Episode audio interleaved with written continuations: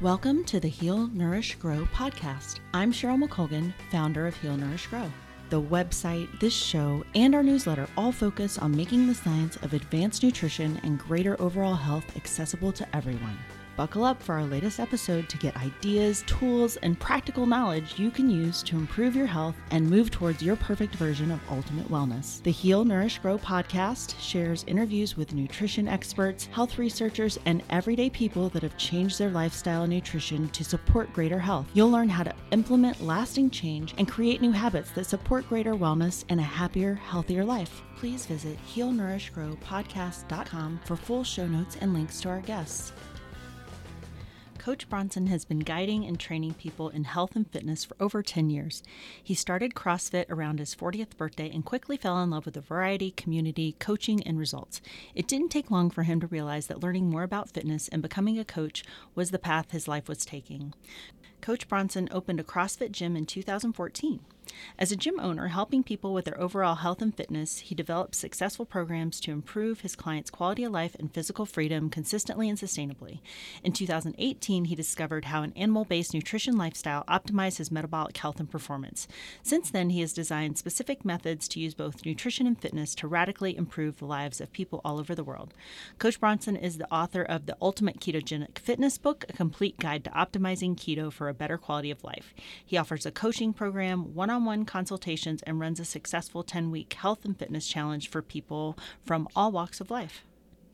Hello, everyone. Welcome back to the Heal, Nourish, Grow podcast. Today is going to be an especially fun conversation for me because, as you know, this podcast is all things health and wellness, but keto is near and dear to my heart, and I don't always get to talk about it all the time. So today, with Coach Bronson, I am going to talk about all things keto and a little bit about his health background, how he got started with all this. So, welcome, Coach Bronson. And uh, can you just tell people in your own words a little bit about your background? I will have read your bio, obviously, but hear it straight from the horse's mouth. Yeah, I appreciate uh, appreciate you having me on here. This is really fun, and I'm looking forward to the discussion. Uh, my background, it really, my story of transformation really starts when I was in my late 30s, getting, realizing that I was out of shape, I was unhappy, I was unwell, I was depressed, I wasn't going anywhere in life, and and just trying to, you know, realizing like, how do I change that? What do I need to do to fix it? So I found fitness, I found CrossFit, that kind of started me on the journey. After several years of that, found some nutrition things that kind of woke my eyes, opened up my eyes, and woke me up about the truth about fitness versus all the things we've been told. Um, things started falling into place. Things started making sense in the big picture of what uh, quality of life is about versus just trying to be fit or just trying to be follow a diet. And uh, kind of brought me to this point now where I'm very much an advocate of fitness and nutrition are need to be together. You can't do one or the other. And unfortunately, a lot of people think they can do everything with nutrition or they can do everything with fitness and forget that there's our bodies are a, a complex thing and we need a lot of different aspects to, to, to, to be healthy and, and live a free, physically capable uh, lifestyle. So um, there's a lot of stuff that goes into it. I'm sure we'll get into a bunch of that stuff, but uh, keto is a part of that. I've been carnivore for four years, over four years. Uh, like I said, I didn't get started until my late 30s. So this is a progression of 10, 12 years of learning and experience. So I'm 50 years old now. Uh, I feel better and am in the best shape of my life. Literally, that's not that's not uh, cliche. That's not just hyperbole. That is literally the fact. So uh, things are better as I get older, and um, I want to keep things going that way. Yeah, and that's such a great uh, point that you make, and I, I love it that because people, it, and I, I, mean, I'm just looking at you and I'm thinking you don't look 50, and people tell me the same, and I think it really is a testament to uh, you know, being physically active and getting your diet under control. Um, because I'm, I like to think that 50 is the new 30. That's what I keep telling myself yep. anyway. um, so before you started yeah, CrossFit, right. Uh, right. Before you started CrossFit, uh, what was your sort of background with fitness and nutrition before then? I mean, you're in the best shape of your life now. So what was that history like for you? Uh, did you play sports? What kind of things did you eat? Were you just never focused on it, or give some more color to the background there? Yeah, kind of the the normal. I think things a lot of people go through. In high school, I was an athlete. Um, I did weight training. I played soccer. Did a bunch of things. I joined the army right out of high school. So my in my youth, I was fit and in shape.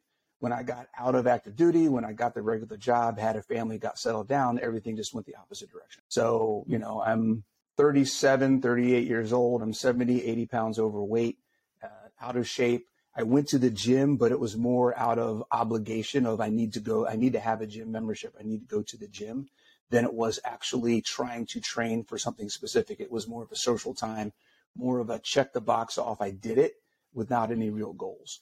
Um, so it wasn't until I really decided to make some changes and see the difference in my everyday life that everything started to change. And that's really where CrossFit came in. I learned what fitness was actually about um, mm-hmm. and started really falling in love with that. Became a coach, started learning and getting as much education and experience and mentoring and everything as I could, uh, and kind of launched everything from there. So, had some experience, but not a lot of training. Uh, I didn't get training until after I realized the impact it had on my life, and that's where I kind of went down the rabbit hole, and that's where I ended up to where I am today. And just for before we go into more of the nutrition stuff, I think it might be interesting for people. I, I know I certainly have a certain perception of CrossFit and, and kind of how it is and what it is. But I also know that it has a, a really strong community behind it. And I think having yes. been a, a long time yoga instructor, I think the importance of community is is is so underrated. So maybe you could speak to a little bit telling people about uh, what how CrossFit might be different from their perceptions and what they can sure. gain from it than just strength, like about a little bit about the community and stuff. Yeah. So if, if anybody's read my book or follow me on Instagram, or if you follow me on Instagram after this or social, you know, in Facebook or YouTube or whatever, we'll talk about all that later.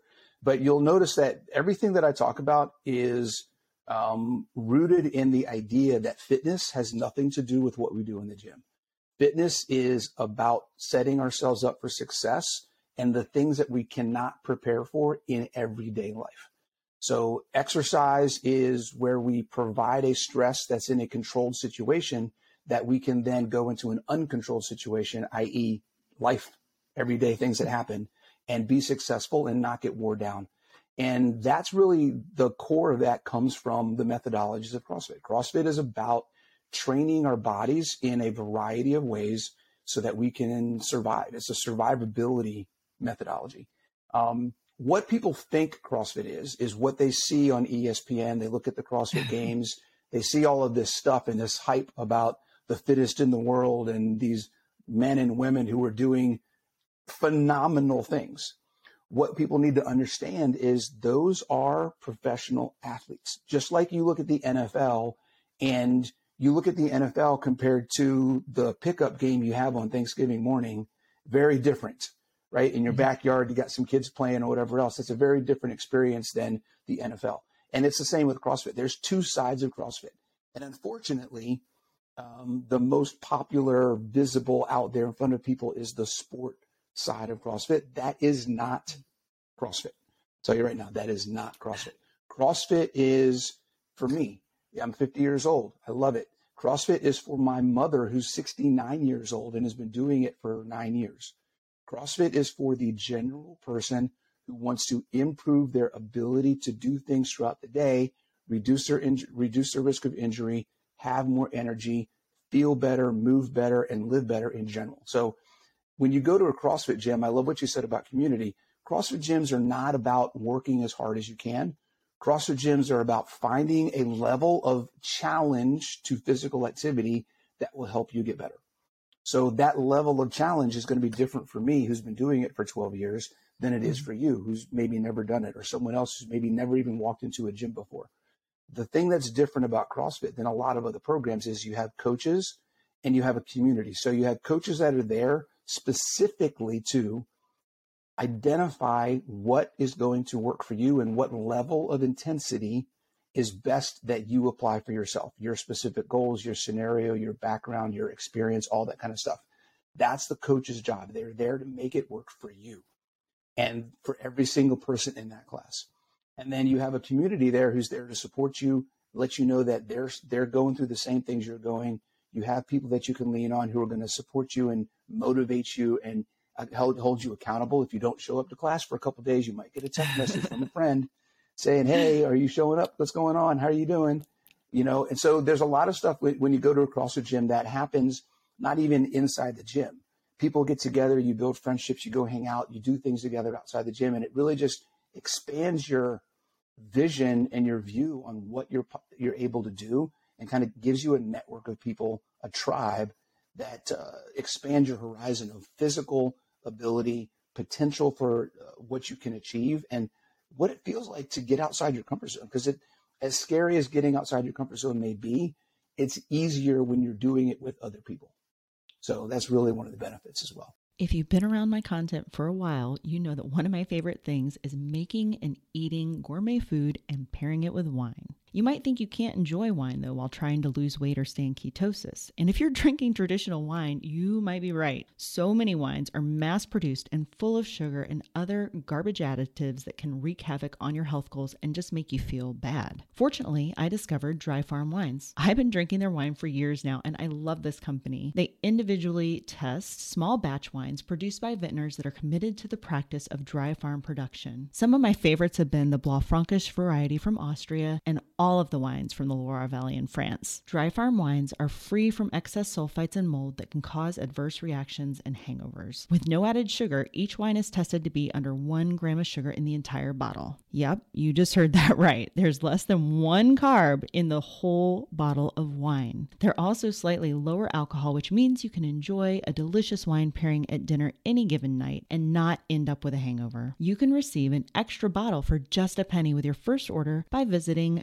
dryfarmwines.com slash heal nourish grow. I'd love to hear what your favorite wine is after you try it and be sure to tag me on social with pictures of your wine and delicious dinners. Again, that bottle of wine for a penny is at dryfarmwines.com slash heal nourish grow. Yeah, I like that. And, I, you know, when I work with people or things that I talk about in my content and stuff, I, I like to talk about joyful movement.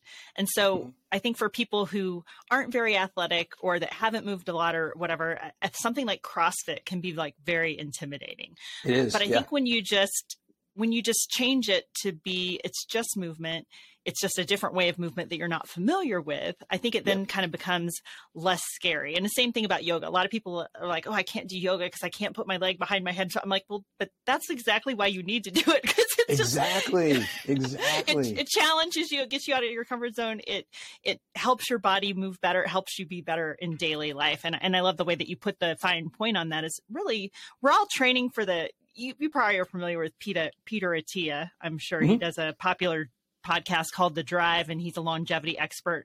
But he always likes to say he's like uh, training for the centenarian Olympics, or however he says yeah, it. Yeah. It's just kind of a funny thing. Uh, so, how then? Um, one of the things that I think is interesting, and I'd love to get your perspective on this, is that I think when people are first, and let's talk about, you know, a lot of people come to this kind of eating and mm-hmm. come to CrossFit and those sort of things because they want to lose weight or they want to get yep. back into shape. But for a lot of people, it's because they want to lose weight. And that is what keto is very well known for. So we're very familiar with that. My thing with people is, and I've experienced a lot of joint issues and different things in my life not being overweight. And what I know is people that are very overweight, they start to they everybody thinks, "Oh, I got to work out immediately. I got to work out because that's what's going to make the difference. That's how I'm going to lose weight." Mm-hmm. Meanwhile, they're carrying around 50, 80, 100 extra pounds and it's putting all this stress on their joints. So I kind of approach it from the perspective of two things. Number 1 is you know, getting your eating going a little better, starting to get a little weight off so that things are easier on your joints.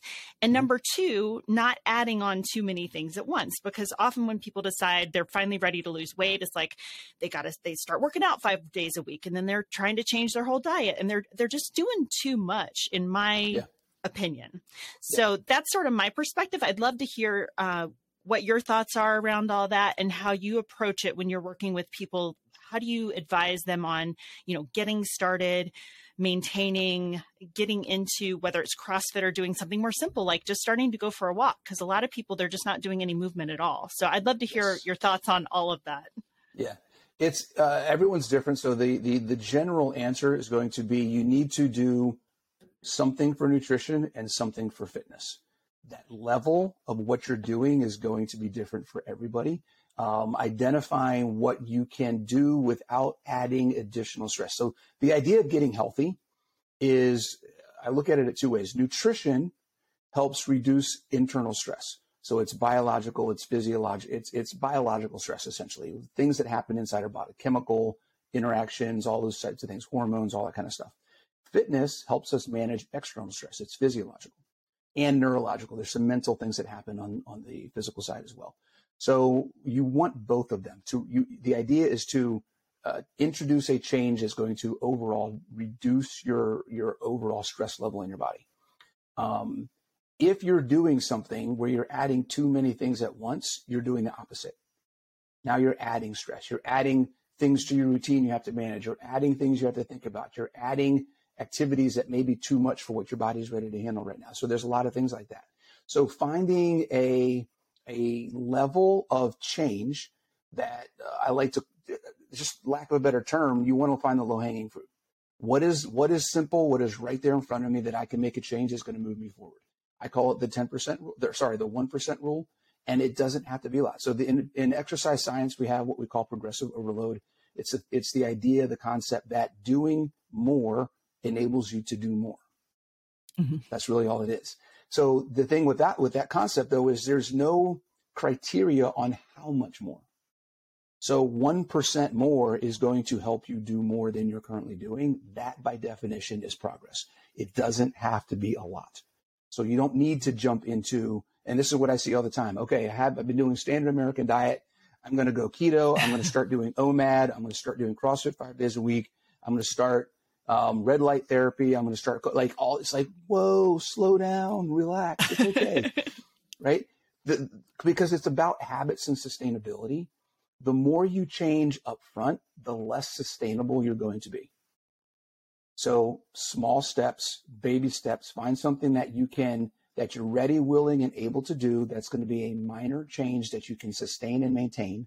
That's realistic and going to move you forward. And that's all you need to do for a while until that becomes routine, until you don't have to mm. think about it anymore. Then you can add something else to the mix. But start small. It's really, uh, like you said, start small. Just remember there should be something little on the nutrition side, something little on the fitness side because you need both of them at the same time. One of the biggest things I hear for people is starting keto or any kind of nutrition plan is they lose all this weight and then three years into their nutrition, they're like, crap, I should have done something for fitness way back then. so yeah, you don't want to wait too long. right. Yeah. Right. And and i think that that's the key is it is because i do think people attack it that way quite often. They just want to do all the things at once like you described. Yeah. and that's certainly my experience with you know working with people the more you well. do the faster it works right?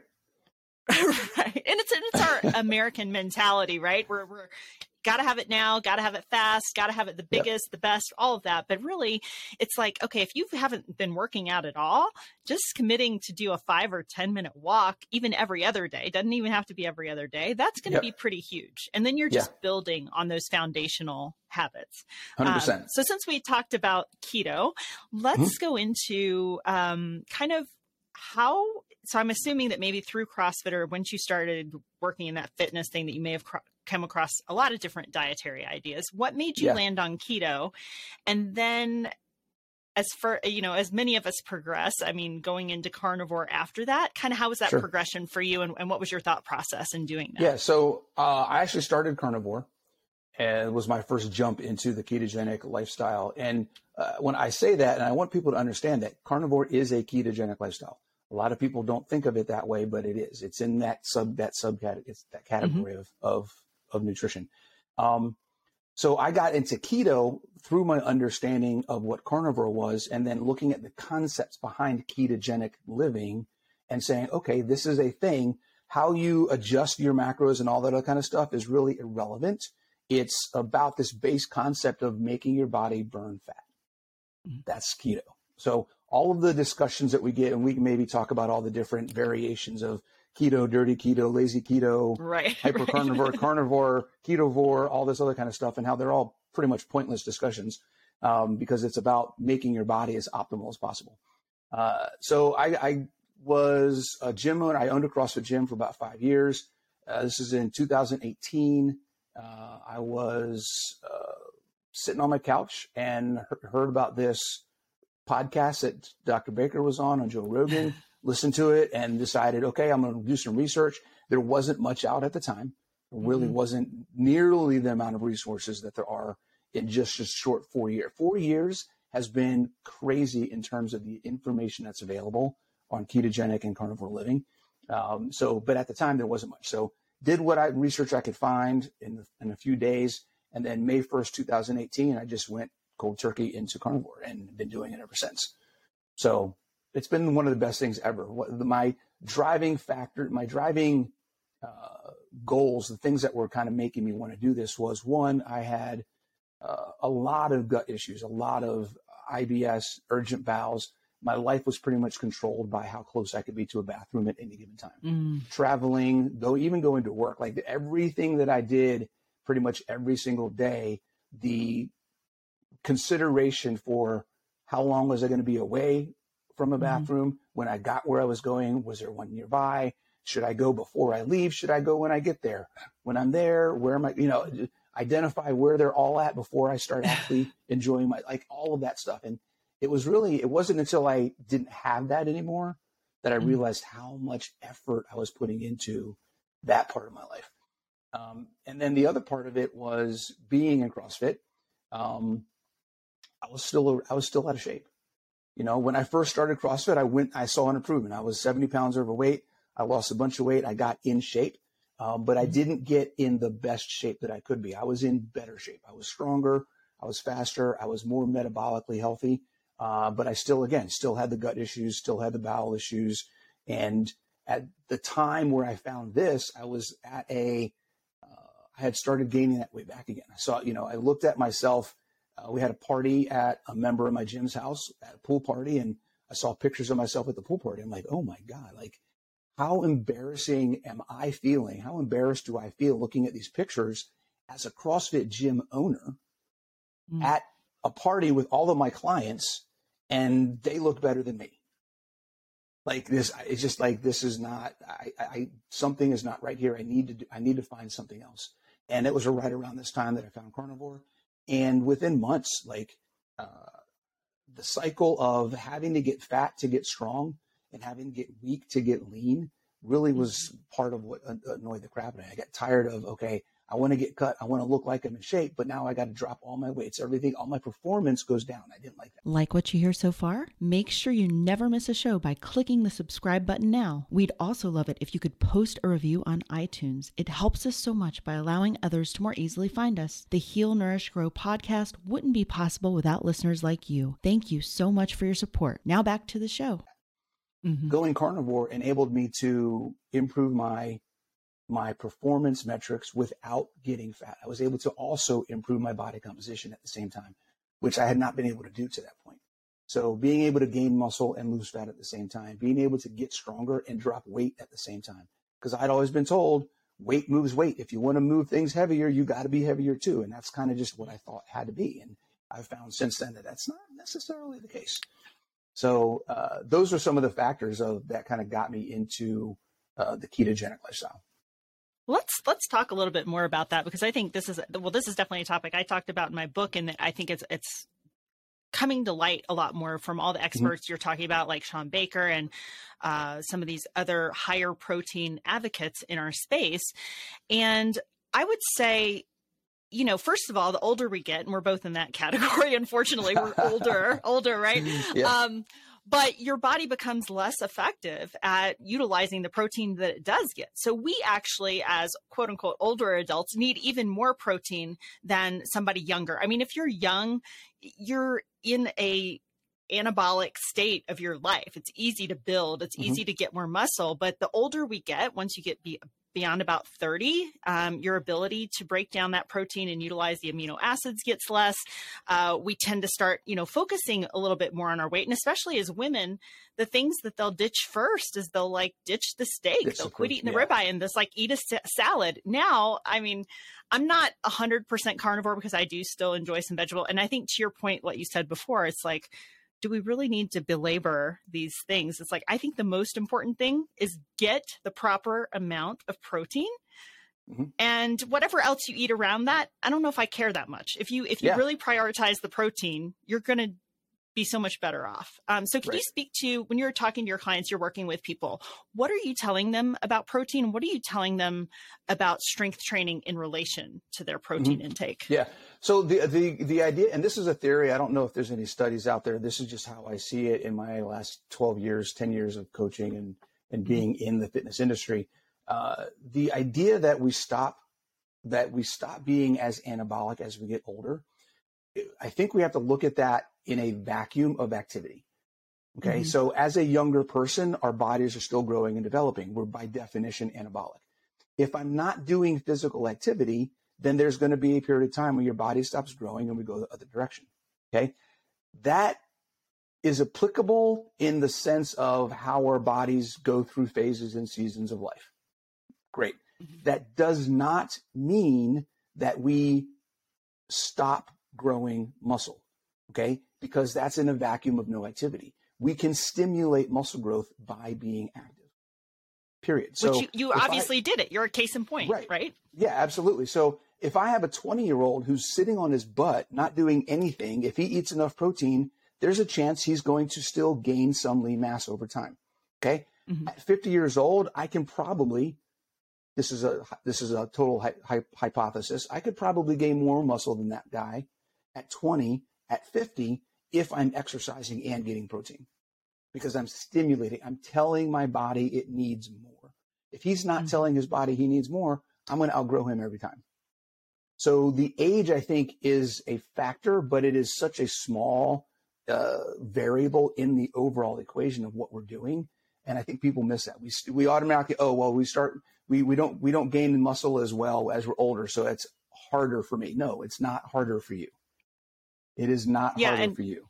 Just Sorry. to put a finer finer point on that, it's more that physiologically your body becomes less um, able to break down the protein and use it for so it's not that we can't but it's just like you might need to bump up your protein like 20 more percent as you get older just to deal with that body inefficiency it's not that we can't gain muscle because I, I, definitely agree with you on yeah. that yeah and the other thing too is our body's systems get better the more we use them so if we're exercising and we're telling our body you need to maintain your ability to process amino acids mm-hmm then our body Excellent will stay pretty pretty good at processing amino acids. It's when we're not, lack of activity makes everything get worse.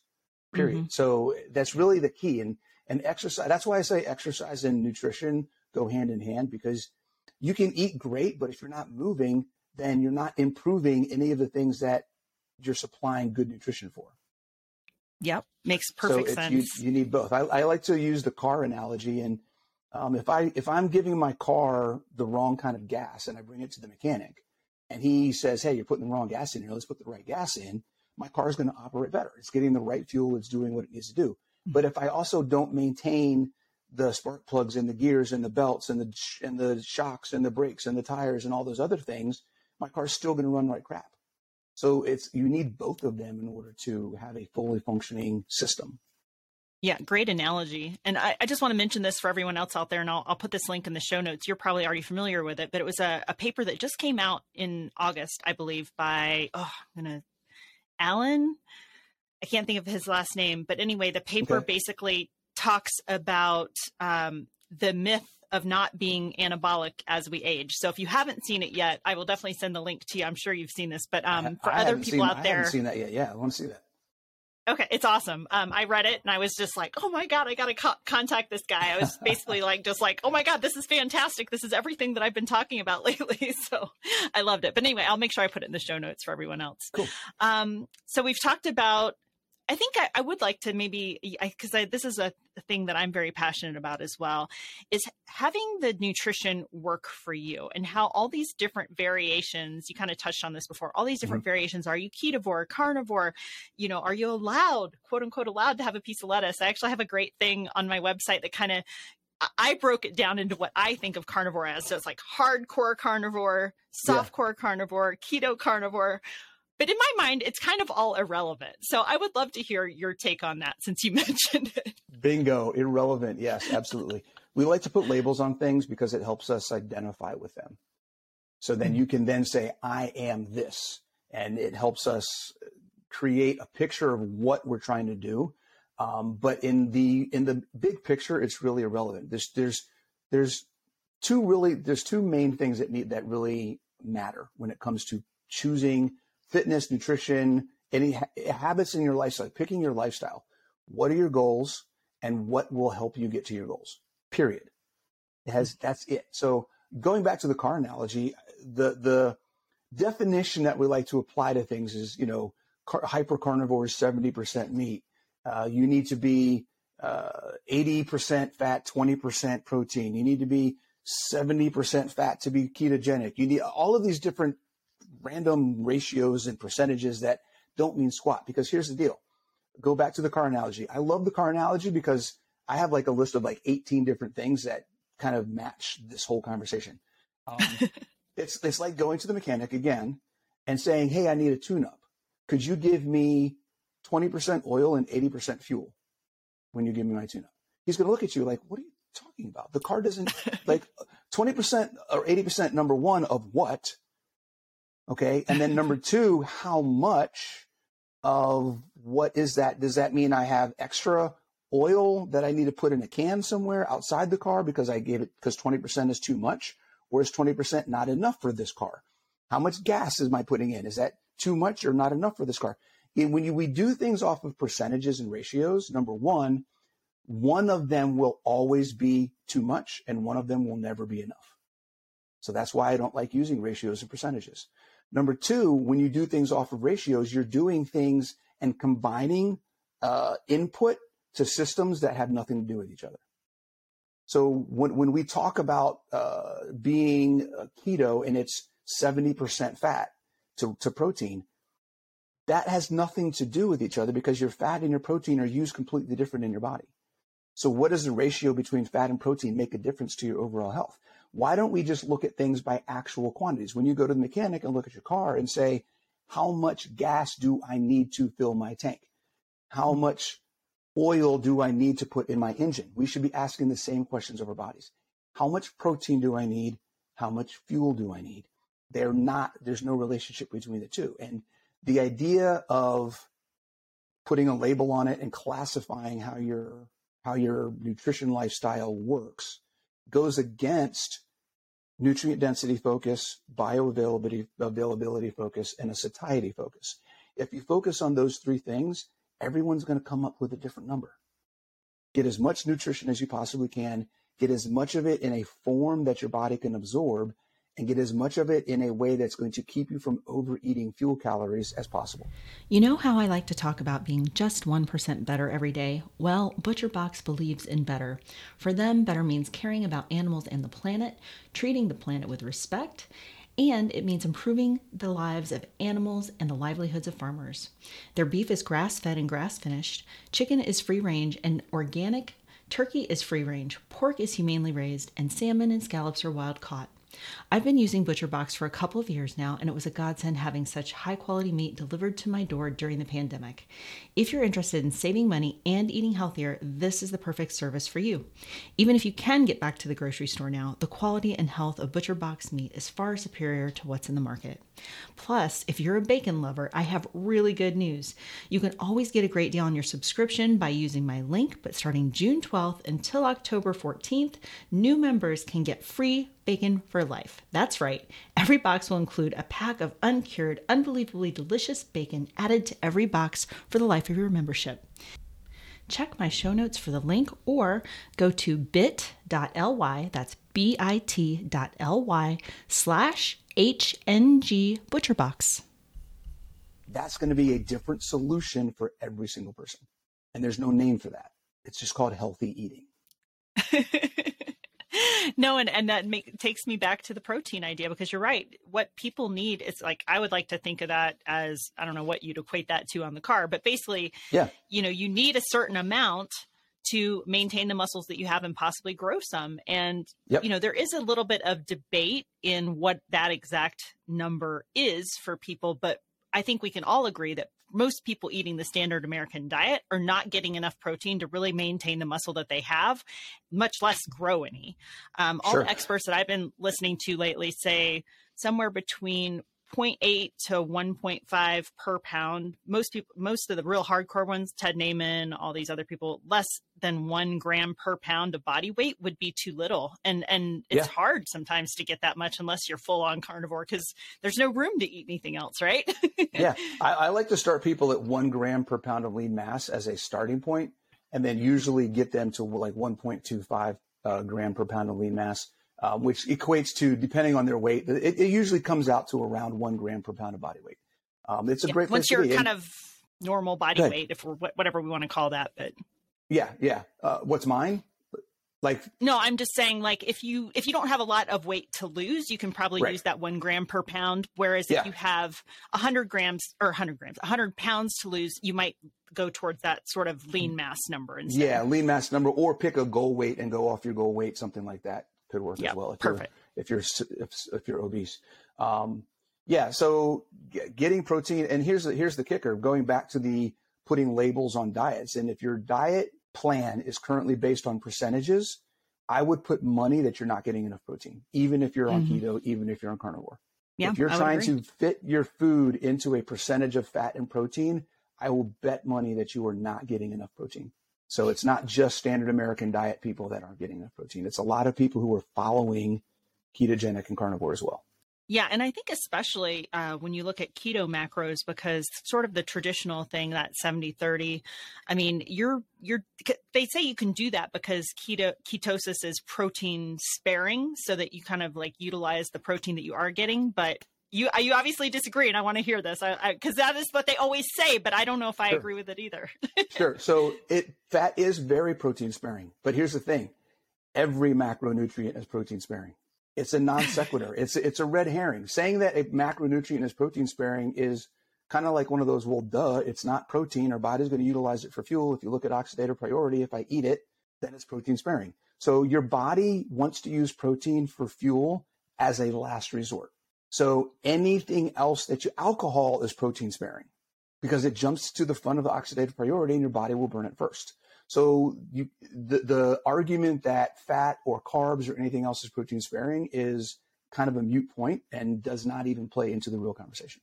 That's my. And take. what about the idea that ketosis kind of naturally protects your muscle more? You, have you seen anything around that, or what's been your experience with that idea? It helps improve mitochondrial performance and it helps reduce inflammation. So, from those perspectives, your muscles will perform better and your body will be healthier in general. Um, but mm-hmm. I don't see anything uh, outside of those really those two. I haven't seen anything outside of those two main mechanisms where it's better for I, I, don't even know, protein sparing, muscle sparing, whatever else. Again, because it based on macronutrients, your body doesn't want to break. You're okay. You're getting fired up now. Muscle, muscle drives metabolic function. Okay, so the more muscle you have, the better your endocrine system, your hormones are, are you better your your immune system, the better injury uh, management you have. Everything functions better when you have more muscle. You have more mitochondria. You have better fuel management. Everything works better in your body when you have more muscle. Your body does not want to break muscle tissue down if it doesn't absolutely have to. So I think that just thinking about it that way, everything is muscle is going to prevent muscle breakdown. Yeah, and since you mentioned that point too, another very popular topic in our community when people get into keto is they start doing some fasting too, because it just becomes you're kind of more naturally less hungry, all these yeah. things.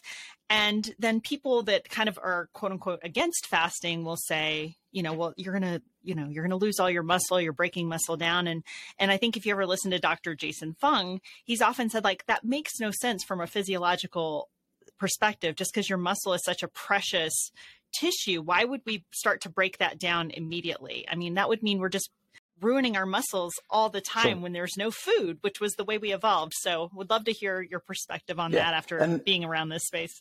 Yeah, yeah, and I agree with that 100%. Just cuz just because you're fasting doesn't mean you're going to lose muscle. Now, the problem with this concept is that an overwhelming majority of people don't do it correctly. So, number 1, they do it too much, they fast for too long um, or they fast too often, um, or when they're fasting, they also don't eat as much. So they're in a constant state of caloric, i.e., protein or nutrient deficit. And that's where you get into a problem. When you are basically starving yourself, your body doesn't have a choice and you're making that happen. intermittent fasting can be a tool. Um, unfortunately, I think because it's trendy, a lot of people do it when they don't need to do it. It can be a function of your routine, your schedule, and your lifestyle. And many people will fall into it naturally. Um, I, I see people fall into the trap of trying to do it on purpose. And usually that's where they start messing up, where mm-hmm. they start focusing on the time that they're not eating instead of focusing on the time that they are eating and getting enough nutrients and doing what their body actually needs. So focus on when you can eat, that you're getting everything that your body needs. You're getting the fat, you're getting the protein, you're getting the nutrition, um, and then you don't have to worry about the muscle loss as much. And then also understanding that many people don't realize that most of the, if you look at the list of what people say we get out of fasting, many of those things, I would, I would dare to say everything on the list of benefits that I've seen people list for fasting, we also get just by going ketogenic and just by exercising. Mm-hmm. So all of the thing, and just by focusing on protein, right? The insulin that we get from protein, the autophagy that we get from uh, exercise, the muscle protein synthesis that we get from recovering from exercise, the additional anabolic we, stuff that we get in benefit of testosterone, testosterone, IGF-1 from sleeping. So uh, there's a whole bunch of things that we can do without adding the stress of managing when we eat to optimize. Uh, in my way, it's kind of a, an artificial metabolic enhancement to what our body would do normally if we just fed it the way it needs to be fed. Well, I think going back to, and, and I love that you said this because this is like, I, I think I preface almost every conversation I have. Well, it depends on what your goals are. You know, right. is your is your goal maximum autophagy? Is it maximum fat loss? Is it maximum muscle growth? I mean, right. depending on what your answer is, how you eat and what you eat on a daily basis will be and should look very different based on mm-hmm. whatever your goal happens to be. Um, so, since that being said, if you had to say what you're personally optimizing for these days and how you approach your nutrition and workouts, what does that look like for you based on your personal goals? Yeah, so for me right now, I am specifically trying to improve skeletal muscle mass. So, I am working on, uh, I've been documenting and working on the process of gaining lean mass without gaining fat. So, I currently run, I'm just so for my stats, if it makes a difference, I'm six feet tall. I'm 50 years old. I weigh about 185 pounds. Um, I'm at 10% body fat. I have about 20 pounds, 19, 20 pounds of fat on my body. For the past five months, I've maintained 20 pounds, 19, 20 pounds of fat on my body. I've gained four or five pounds of skeletal muscle mass.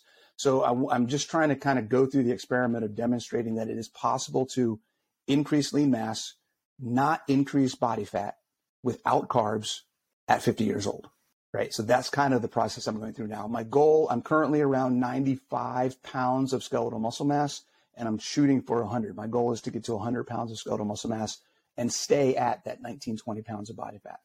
So I've got about five or six more pounds to go. Okay, and based on the how the current experiment is going and the rate of muscle mass that you've been able to gain, what's mm-hmm. your prediction on how long that might take you? I think I've got about four or five more months. I'm about one pound per month right now. Um, and I just made some changes in my programming and what I'm doing for activity. So for the first four and a half months, I was doing um, a more a strength kind of, without getting into too too complicated, like a strength power building program um, that was four or five days a week. And I recently just switched up, so now I'm actually getting back into Brazilian Jiu Jitsu. So I'm doing BJJ three times a week, and then I'm doing a kind of a modified high intensity training lifting program two days a week. So I'm only lifting two days a week. Um, mm-hmm. But because the program is specifically designed for maximizing muscle growth, I'm hoping to see uh, that I still see those gains as I go. So again, it's an experiment. So I'm kind of trying things as I go. And if it's not working after a few weeks, then I'll tweak it again and play around with it. But right now I do BJJ three times a week and uh, I lift two times a week.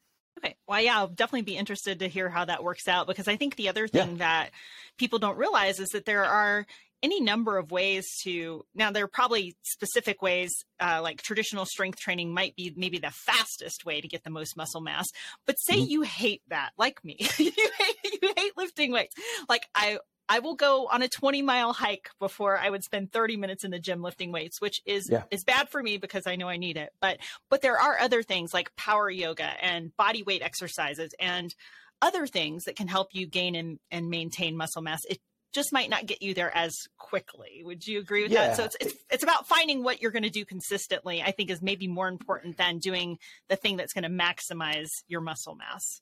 And, and I, understanding I wish that I could be on that program. Yeah, right. And if and if and, and understanding that if you're going to if you're trying to build muscle, you have to do things that activate muscle. So Mhm. cardio is not going to activate muscle. Cardio is going to get you sweating, but it's not really going to do anything to increase your muscle mass. Now, if you want to put a weight vest on or a backpack or carry something that's heavy in your hands, what do your walking uphill? Like if you're doing things that challenge. I have a client who doesn't like to do that much lifting and they like to get on the bike. I said, okay, get on your bike for the next three months or the next month. I don't want you doing anything that's flat. I Mhm. only want you riding hills. And, you know, they're like, holy crap, I'm building muscle. I'm like, yeah, because you're using muscle differently. So Right. if it's not challenging the muscle activation, then it's not going to build muscle. And that's what you need for, for increasing lean mass. Yeah, this I, I've loved this. Right, yeah, whatever it is. I, I that's why I was find something Yeah. that you'll at least do. Number is the first step, and then you know, t- Yep. typically once you find that and once you're consistent at it, you may start adding other things that you'll find Mhm. that actually help you grow faster. But initially, it's just find something that you'll stick with, that you'll actually do, and not too much cardio. Just because I always say, you know, cardio is for stress release and your cardiovascular system. It's not for strength building generally, unless you do some of the tweaks, like you said. Um, so, just to kind of wrap this up, any final thoughts? And can you please share with people like what you're working on right now, where they can find you, any programs that you might have coming, all that good stuff? Oh my gosh, so much stuff going on. um, so, so just to wrap it, up, I want people to remember that uh, you need both fitness and nutrition. Six packs are made in the kitchen, but lifestyles are made in both. So, you, you, the idea behind what we're doing is about improving your quality of life, not just giving you a smaller pant size. And we want you. I'm 50. You know, I, we want people in their 40s, 50s, 60s, 70s, and 80s to be able to live independently. And in order to do that, how your body performs is more important than how much you weigh. And that is really what this whole thing is all about. So that's one of the biggest things I want people to remember. And that it doesn't matter how old you are, what your experience is, you can start something today. Don't wait. Start something today. It doesn't take a lot, just a little bit more than you're doing right now. So that's probably the biggest takeaway I want people to have. Um, what what things I have going on? So uh, I have I came out with a book earlier this year, Ultimate Ketogenic Fitness. It's basically kind of a comprehensive guide to all of the topics we talked about today, kind of my methodology, what my take on how this stuff works and how it all comes together for quality of life. So you can find that on Amazon. Um, I have a YouTube channel, Ultimate Keto. Everything is Ultimate Ketogenic Fitness. So you go to. YouTube and look up Ultimate Ketogenic Fitness. I have uh, my website is ultimateketogenicfitness.com. My Facebook group, I have all. It's all that. I'm actually the book is in the process. Hopefully, in the next couple weeks, I'll be able to put it out there. But I'm getting it translated into Spanish, so that's coming out. A Spanish version uh, will be accessible. So if you have any Spanish uh, speaking followers, they'll have access to get that out. Um, Awesome. And we've got some other projects going on. I do run challenges every quarter. So I've got a, a challenge that's kicking, that's finishing up now. We'll be kicking off second, fourth quarter this year. The next one will be kicking off beginning of next year, 10 week challenges where I work with people uh, to, you know, get their nutrition in, under, in control, to understand how they can implement fitness in their lives and take that forward. Um, and then there's some other projects we got going on. We got a lot of stuff going on over here right now. Awesome. That's great. Well, thank you so much for taking the time out of your busy schedule to appreciate chat with my audience. And uh, it's been great getting to know you a little bit and having you on the show. Look forward to working with you again. Thank you. This has been the Heal, Nourish, Grow podcast. Again, I'm Cheryl McColgan, founder of Heal, Nourish, Grow. You can find show notes for this episode at healnourishgrowpodcast.com. If you have feedback on today's episode or questions about the content, please email us at podcast at healnourishgrow.com. We'd love to hear from you. Be sure to sign up for our email list at healnourishgrow.com and subscribe to the show with your favorite podcast player so you never miss an episode. Join us next time for more information that helps you live your best and healthiest life. Thanks for listening. Content on the Heal Nourish Grow podcast does not constitute medical advice. Content contained in the Heal Nourish Grow podcast is not intended as medical diagnosis or treatment. Neither the company nor its owner, Heal Nourish Grow LLC, nor any of the company's employees, agents, or guest speakers provide medical advice. The content provided on Heal Nourish Grow podcast is for educational and entertainment purposes only. Please consult your medical provider with any questions about what health practices are right for you.